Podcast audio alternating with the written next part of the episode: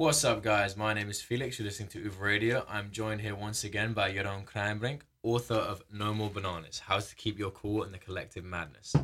And we are on to today, step seven, which is all about getting organized. What do you have to say about that? Getting organized is very important. That's something I've struggled with. I feel like nearly every single step along this way, I'm like, oh, there's there's something. Yeah, I've written this don't- for you. No, that, that, that's it to Felix. Right? Yeah. Inspired by Felix. But that shows that this is pretty universal, Is- and I'm glad to hear that because, of course, it. I looked at this all these steps and, and looked at my, my own life and tried to uh, to get organized and, and follow those steps too, and also look at other people. Yeah. But it's it's good to see that yeah they apply to still many other people as well. So getting organized, as as it says, it's about getting getting organized. Uh, so the previous step, detoxing yourself, um, was primarily focused on cleaning up.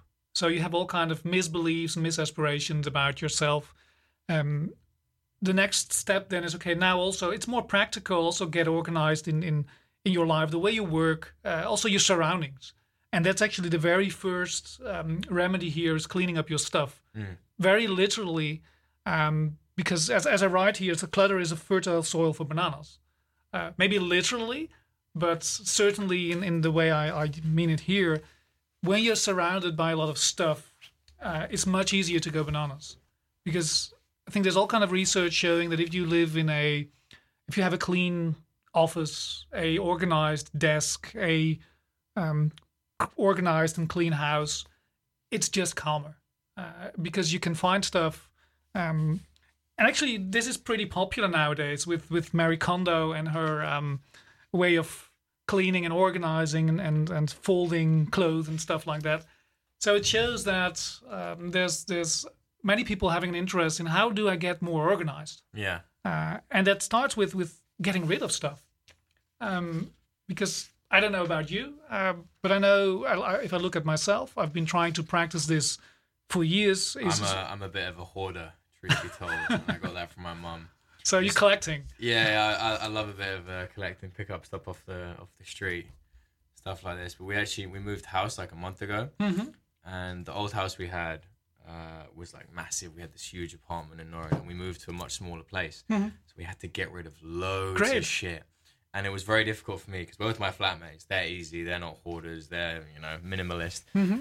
And I was there like, no, we need this, we need this mannequin. Like it's really, this is important for me. Yeah. But actually, we got rid of a lot of stuff, and there was just so much junk in my house that Yeah. I don't know how it accumulated so much. yeah so But yeah, I- I think clean up every now and then do a radical cleanup and Yeah. throw the stuff away that you haven't used for a year maybe or two years Oh yeah, definitely. and if it's and it's and cleaning up doesn't mean just put it out of sight so if you have a basement or an, an attic don't put it there uh, because that just the, the noise is still there. It, the, the- it, it still fills literally it fills space but also mentally because you know it's there and you don't want to go there because it's so stuffed over there.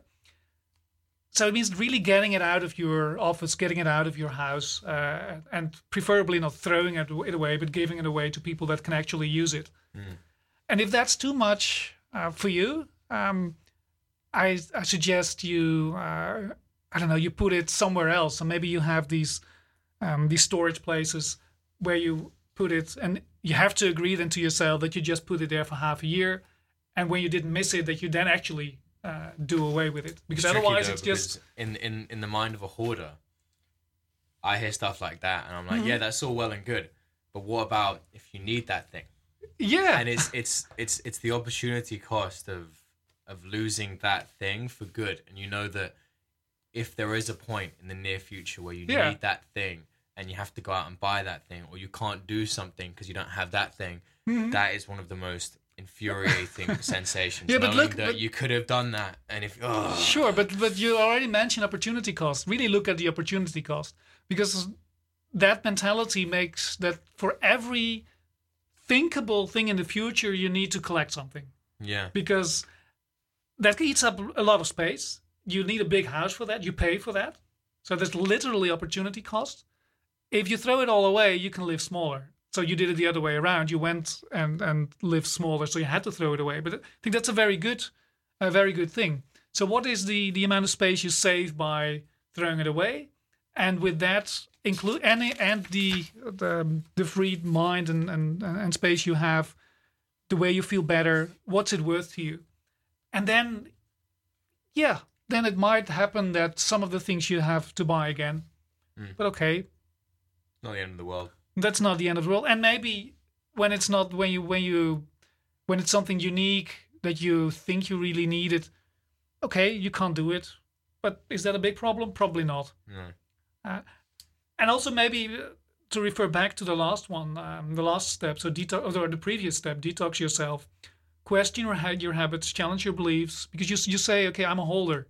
Hoarder. Hoard, yeah, I'm, I'm a hoarder. But is that is that really the case? Are you still? Ooh, I think I think I think it's safe to say that I am. I kind of did moving house and having to deal with my flatmates who were very much, you know, just chuck it, just get rid of Yeah. it, just get rid of it. That kind of opened me up a little bit more to the other side. Because last year, I like the fact that I was a hoarder enabled our flat to have stuff, Mhm. and I got a lot of really good stuff off the street. hmm and I was the one who furnished it and decorated it, and it looked amazing. Mhm. Large in part due to the fact that I was always picking stuff off the street and just moving it in. hmm So with that, I kind of you know liked the fact that I was a bit of a hoarder, and I was like, see, there's benefits to it, but then there's also downsides, which is Yeah, it can So become a bit chronic. it's it can- it's balance again, of it- course. it's it's materialistic at the end of the Yeah. day. And I'm not suggesting that everyone should be a minimalist and just having no furniture in, in, in their in their house. Not at all. We have a pretty full house as well, um, but not but but but but do with less than Yeah. you than you can. And every now and then, so go through your your house and, and see whatever there's stuff that you can get rid of. And I'm I'm always amazed. And I actually also have to be honest here. I'm not the one taking the initiative. That's my wife uh, doing that. She's better in that than uh, than me. But it really it really makes you feel better.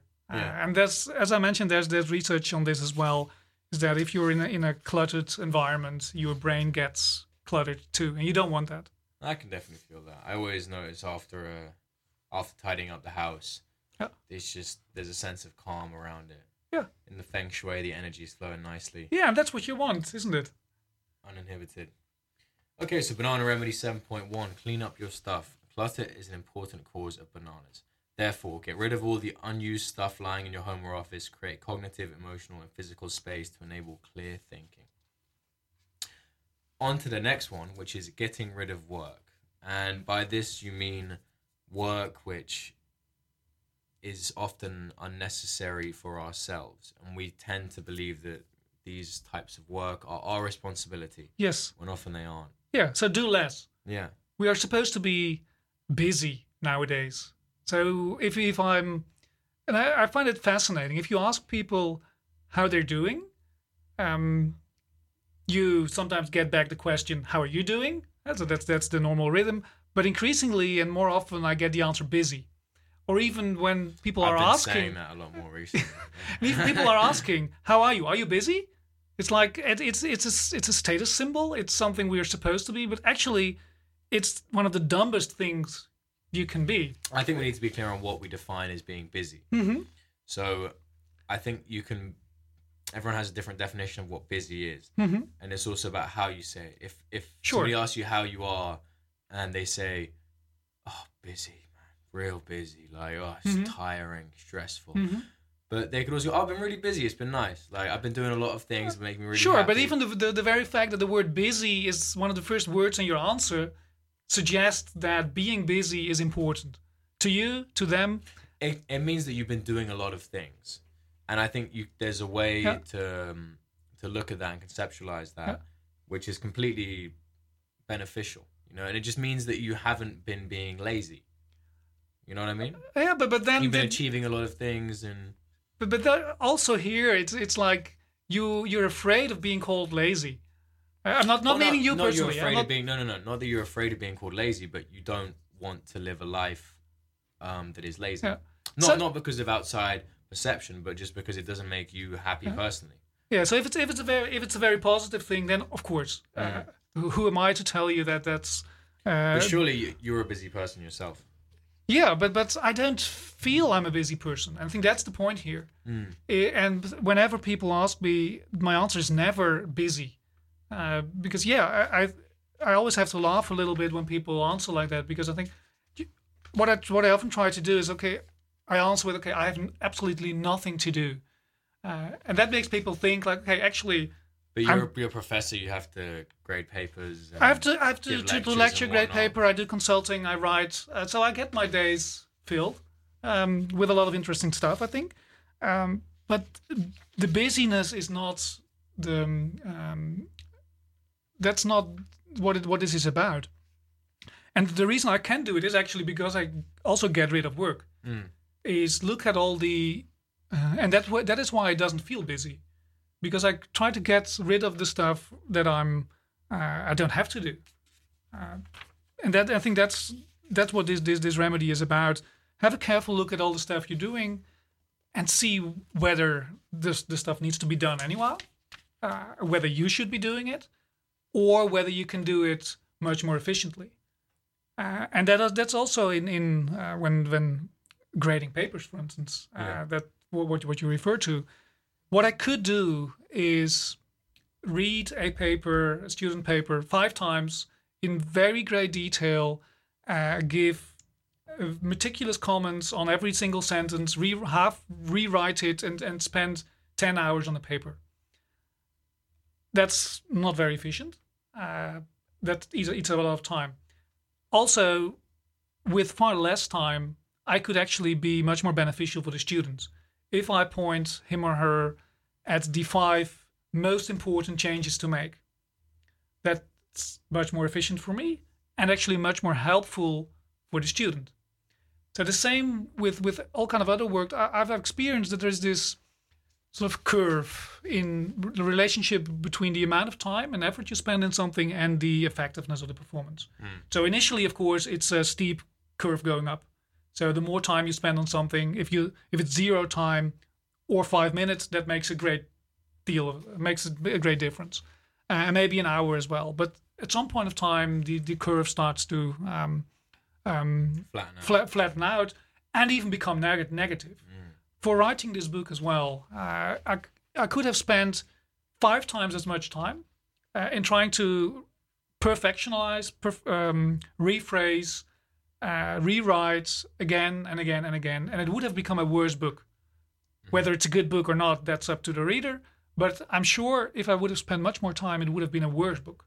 that also depends on which task you're performing here and it has to be related to work and also something which is i think inherently creative and it doesn't necessarily have a teleological goal of oh this has to be this this is your personal expression Yeah, but I would think it's, it's it's applicable to a lot of things we do. Is that putting more and what we confuse is I think, for example, quality like- and effort. It's like and and the, assume a direct relationship yeah. when we put in more effort that things will be better. Mm. But that's not, often not the case. Yes, initially, what I mentioned between doing nothing and doing a little bit, there's a big difference. But there's a, there's almost I think Mm. I every think I think it's it's not about um, the end result objectively. So No. I think if you put in more effort, Yeah. a lot of more effort, you're probably going to achieve some kind of marginally better result, maybe largely better, but you're probably going to be less satisfied with it. Yeah, and what I, and as I mentioned, oftentimes or sometimes at least, the result might actually not be better. Mm. Uh, and also with with student work, if you spend enough time, enough is enough, uh, and then more time might actually because you are challenging things that were You're overthinking actually things. you're overthinking Yeah. things. I think that's what's happening a lot. Um, um, so that's the kind of work you don't want to do uh, because it's actually reducing quality. Uh, so it, it's it's destroying value. So it's completely useless. Um, but it's it's it's hard to sort of identify that and, and realize that. And yeah, there's some other things uh, here. I in think it's this, also about what I found quite interesting in this in this chapter was all about accepting that some things that you think are your responsibility are not, and Yeah. unless it's been quite clearly defined that you have to take responsibility for this group or this task. Oftentimes, if you're somebody who likes to, you know, do things their way, you find yourself doing things which aren't necessarily your job and don't necessarily have to be done, but you do them because you feel like they should be done and you feel like you're the only person who can do a, Yes. a satisfactory job. Like, for example, with me, with all this uh, podcast, Uber radio stuff, I find myself every day with um, the the urge or the, the nagging belief that I must upload a podcast every single day. And I must, you know, manage the social media team and do this and sort out the admin and everything, and send some emails. And that's been taking so much out of me Yes. when I know that actually I don't have to do this. This is because I enjoy it. It's for fun. And I think, okay, well, you know, if I don't do it, nobody's gonna do it. It's like that doesn't really Mm-hmm. matter. It's still not your personal responsibility. This is a choice you're making. Exactly. And and the emphasis is on both words. I must. So it's I must, uh, and so you can question: Do I really have to do this? Uh, and it's I must. Yeah. Uh, the que- question whether you should be doing it. And this is of course not an invitation to be a very self-centered, egoistic person who is not doing anything for anyone else. Certainly not. Um, but it's maybe even on the contrary. Look at the stuff you're doing, free up time, and with that time, you might be able to do actually much more value-added stuff for you and for uh, for others. So, Banana Remedy 7.2 get rid of work. Do less. Have a careful look at all the stuff you do and assess which activities you can eliminate, outsource, or do more efficiently. Change your perspective on what you should do, what counts as quality. So, yeah. Stop procrastinating. Well, well, well, well, well. This is the uh, the old chestnut. I've struggled with this an awful lot in my life. Probably more than anything, more than anybody that I know. This has been an issue for me. So this is the weak spot in all the forty-five. This is, 45. this uh, is this is my big banana. This is the final boss at the end of the game. mhm. Yes, I've I've definitely struggled with this, and also I always go through the motions whenever I have something that I must do. And, you know, I say must, but Yeah, yeah. That In, in quotes. for example, now I uh, I had to write a big reset essay, the one about this uh, about the Balkan Wars, and I've been procrastinating, procrastinating, procrastinating, and now I've reached the stage where it's past the deadline, and I'm like, well, what's the point of even trying now? Because I'm past the deadline. I know I might have to reset it next year, or maybe the teacher will let me hand it in late. I don't even know yet. I've procrastinated asking her about that. I've procrastinated, you know, writing out the first words. I know what I want to write about, but it's it's a serious problem for me. So I'd like to know what, So- what your advice would So be. So what's the um, what's the type of because I, there's again there's research on this is there's different types of procrastinators. So the thrill seekers, the avoiders, and the indecisive perfectionists. Is there any of the three categories you? you so some do it. Is, some am, do it am I, for. am I allowed to be all three? oh, oh, probably yeah, and may- maybe even more. So some some need need the the the, the adrenaline. Uh, so uh, because if you're close to a deadline, you know, okay, it's it's almost impossible to do. So now I'm get fired, getting fired up, and, and still still doing it. Others do it just to avoid, or uh, because they can't.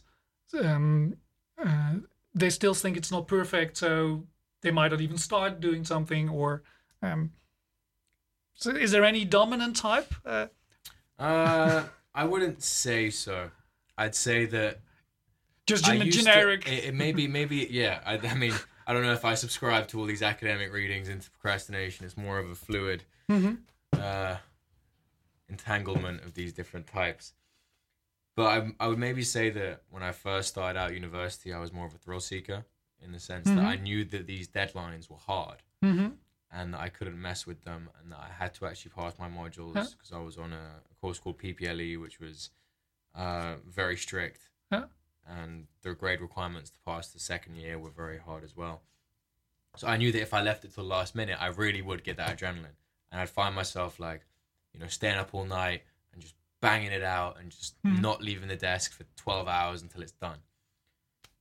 Now I feel like I'm more of an avoider Mhm. and I just don't like the task, and I'll create other things in my head that need to be done, Mhm. um, and that you know I can rationalize it in terms of being, oh, this is uh, more pressing, or this is you know more important, or this is will bring more happiness Yeah. to more people. Yeah. Of course, I'm, I'm not not able and not here to, to give you personal advice because I, I No, don't know you the, well enough. The, the listener But, can but, uh, but some of the things uh, things one of the things we have already seen that's the adopting a work rest rhythm and that was remedy 5.5 Mm-hmm. is getting into a rhythm where starting the job you want to do or you need to do becomes just a habit. Uh, and that's so that you work on it every day. Uh, and when you stop today, you pick up where you start, where you stop today, and start there um, tomorrow. One of the other things is uh, start every day with the thing uh, you look up to most. So, what's the most, uh, the thing you really don't want to do, and do that first, because when you've done that, the rest of the day, Ah. it's from from your uh, from your plate. The rest of the day is much more enjoyable. What if the thing that you don't want to do that day is quite a, a big task? yeah, and that's task that's that the make, take many hours. the, the, the, the, the last two advices maybe one is make them um, divide them into smaller tasks like writing a book that's an impossible task if you just put it on your list okay i have to write a book okay but you can turn it into okay i, I want to write five pages each day uh, so then the task is write five pages. Um, so that's divided up and and also versioning it. Because I've, I've i've seen a lot of also students struggling with uh, the writer's block. So getting stuff on um, uh, on, on paper because you have this again this is perfection as a yardstick. It should be great and this is my masterpiece and uh, when when it's a thesis for instance.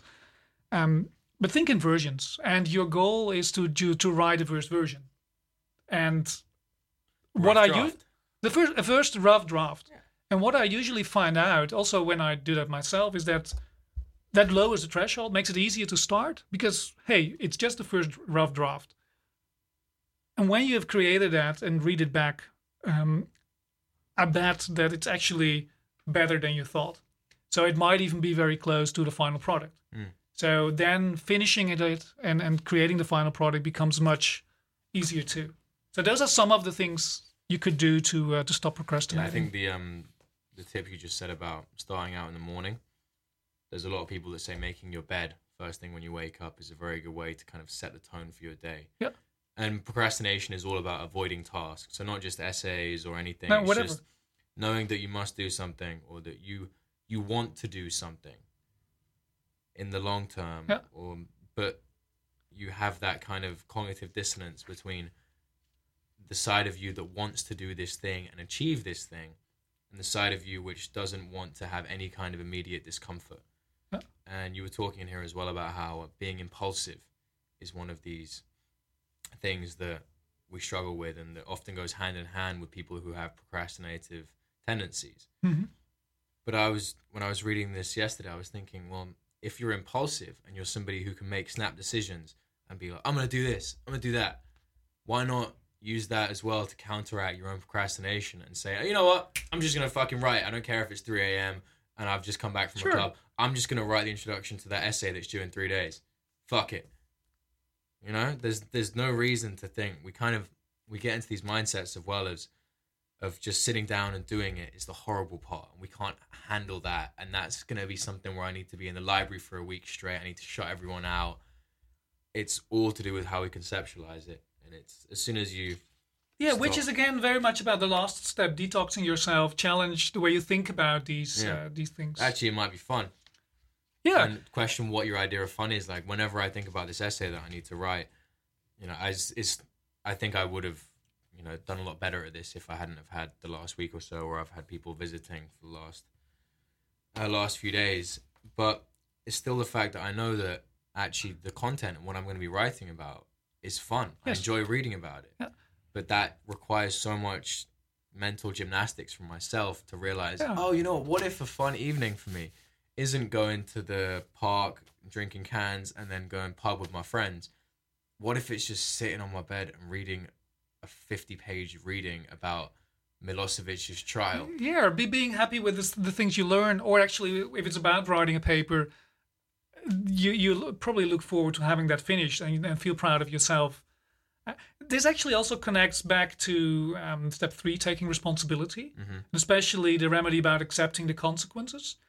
Because what I what I write there and what we also discussed there was was um, look at them as full packages. So you have the option, uh, not do anything, feel disappointed or frustrated about yourself, versus uh, working on the paper, uh, spending time, getting up and, and do that stuff, and then feel proud or happy with yourself. It's a package deal, uh, and when you sort of conceptualize it for yourself in that way, okay, I actually have two packages I can choose between. Which one do I prefer? Uh, that might help too. Um, Definitely. So from now on, you are uh, you won't procrastinate anymore. Yeah, yeah, I'm done. Uh, maybe Don't the next worry, one Mom, helps I'm as well. fixed. so yeah, stop procrastinating. Stop stop postponing the things that you should do but don't.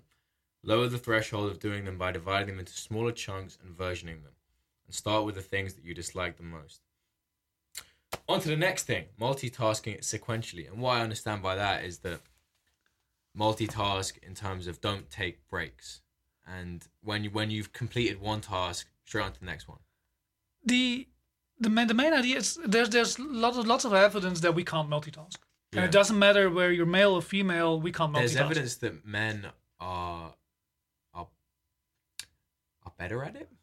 I- don't dare I to wanna- say that, wanna- but at least we're not we're not very good. Not on Uber we're not we're not very good at it anyway. Maybe women are better, but there is evidence that one Yeah. one gender is is slightly better than the other. Yeah, and the, the general idea is that, that women would be better in that, but it doesn't really matter here. I think we, we're generally we're not good at that. And there's all kind of evidence that if you do work sequentially, so one task at a time, you're much more efficient, much more productive, you get better quality, and so on. Um, so the multitask sequentially is sort of a practical, a pragmatic in between, uh, which because not all the time you can just work on one task because we have so much stuff coming to us uh, that. But then still, what I would do is sort of packages into to a little bit longer periods of time. That when you have job A, B, and C, you have to work on. You spend an hour on A, then on B, on C, and then Yeah. you go back to A. Um, so that's generic. So a practical solution. But if the tasks are very different, that might actually be beneficial, even, and things better than doing it in longer periods. For instance, if you have to write a paper uh, and I don't know, move um, or redo your house, uh, multitasking sequentially there might actually be be working pretty well because the paper requires your brain to work hard. Uh, moving stuff is more a physical activity. If you inter- do that interchangeably, you could actually be much more efficient. So you first have your brain do some work, then you go and do some physical work, then you get back to to the paper, and in the meanwhile, your subconscious has processed stuff. Um, so that, that that's what I mean with multitasking sequentially. So being pragmatic, that there's always multiple things you you need to do. Don't do them at the same time. Don't divide them into very small chunks of time because then you have to restart it all the time. But let's say spending one hour on It this. also just keeps it interesting, and it means that you're not going to get Yeah. bored of something, and you can Yeah. actually look forward to the next thing yeah, as being not just okay. I'm going to do task A until task A is done, and then you know I can rest. Yeah. It's more like okay, you know what? I'm going to conceptualize my rest as from one task being another task, then another task, and another task, and just having kind of that rhythm. yeah, because you you're using different parts of your brain or your body for the for the next task. Um, so a- that that's remedy at seven seven point four, take a rest by from an essay by doing some push-ups. for instance. Exactly. Yeah, I've actually got friends that do that before exams. Yeah. Gets the physical and then the mental juices going. So yeah, uh, remedy seven point four: multi-class, multitask sequentially. You can only pay attention to one thing at a time. To still work on different things in parallel, divide your day into time slots during which you work interchangeably on different things at the same damn time. So on to the final banana remedy of step seven: getting organized, planning for uncertainty. I wasn't too sure exactly what you meant by this because when you make plans, you base them on things that are certain. So how on earth can you Yes. plan for uncertainty? So that sounds like an, ox- an oxymoron. Exactly. Yeah. No, the the the main idea here is build in room in your calendar and your agenda for unexpected things. So mm-hmm. don't fully fill your calendar, don't fully fill your days. Make sure there's always time left for the unexpected. That's what what the main thing here is, and that is during the day. So when you plan your work for tomorrow, if you plan what you need to do, if you fill every single minute, you're creating problems for mm. yourself because there's always unexpected things.